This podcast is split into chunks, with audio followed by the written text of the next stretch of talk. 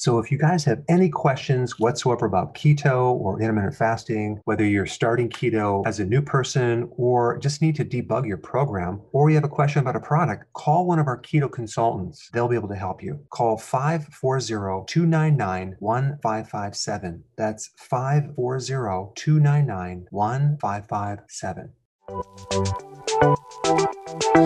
Welcome to the Dr. Berg's Healthy Keto and Intermittent Fasting Podcast, where Dr. Berg takes you on the journey for the truth about getting healthy and losing healthy weight.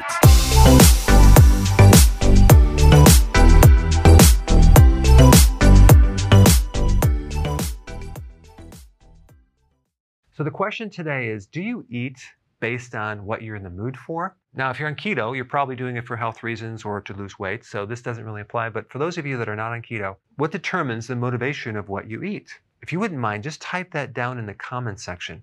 Um, I want to review all of them. I'm just really curious what you're going to say. But this is a very dangerous question to ask your body what it's in the mood for because you're really asking what's going on with your blood sugars. And if the blood sugars are low, the answer you're going to get is going to be refined carbohydrates or salty, crunchy carbohydrates, which are usually refined carbohydrates. So many times there's not some sophisticated answer either from this question, uh, especially when you're snacking. Uh, some people eat just to raise their mood or, their, or to increase their energy, or they might just eat because it's there. Last weekend, I went to see the movie 1917. It's a great movie. And I was observing people buying popcorn. And came in the theater, and some people had this huge container of popcorn. It was just gigantic with all this, you know, healthy butter on it, right? Which is very, very filled with trans fats and things like that.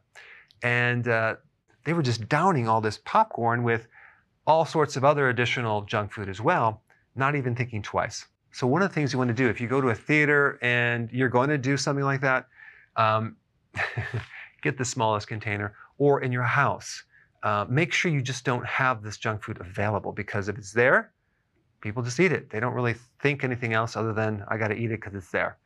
Uh, and then when it's gone, I won't eat it. But there's nothing sophisticated going on other than that. Now, another interesting thing about salty, crunchy foods is in the Paleolithic times, salt was very scarce. Potassium in plant foods was more abundant. And an average person back then consumed uh, a lot more vegetation. Um, even magnesium, they estimated it was like 600 milligrams of magnesium. And I think it was like over 11,000 milligrams of potassium from plants and root vegetables and all sorts of things. So our bodies have developed, like in the kidney, certain hormones to retain salt, but not necessarily to retain potassium. Potassium is not really retained. Um, your body will kind of go through it sodium is retained. And we also have a mechanism to crave sodium foods. We do not have a mechanism to crave potassium vegetables and things like that. And this gets people into trouble because they'll ask their body, what am I in the mood for? Oh, something salty. So they'll actually they'll beef up on the salt, okay, the sodium, but not on the potassium. And then they start to alter this ratio of potassium to sodium.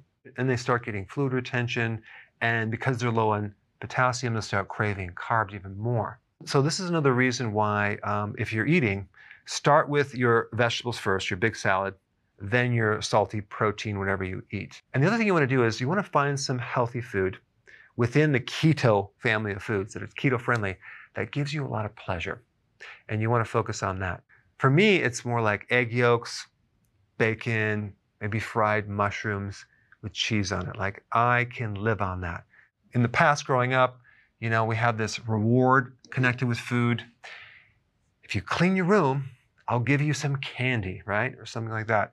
Or guilt. You know, people are starving in Ethiopia, so you have to eat all of your food on your plate. Or penalties. If you don't eat everything on your plate, you're going to get a spanking, or you can't go outside. You're going to be grounded.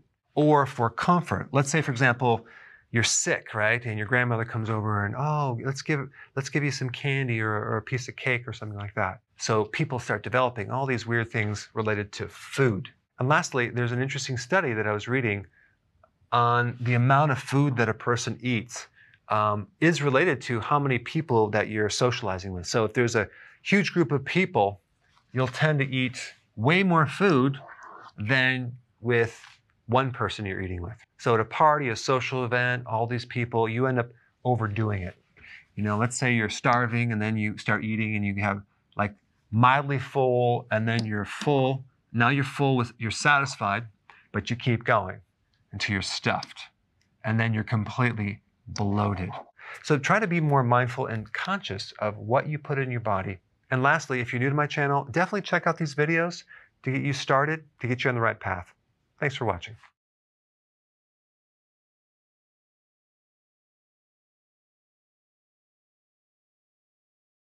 Hey guys, I just want to let you know I have my new keto course just came out. It's a mini course.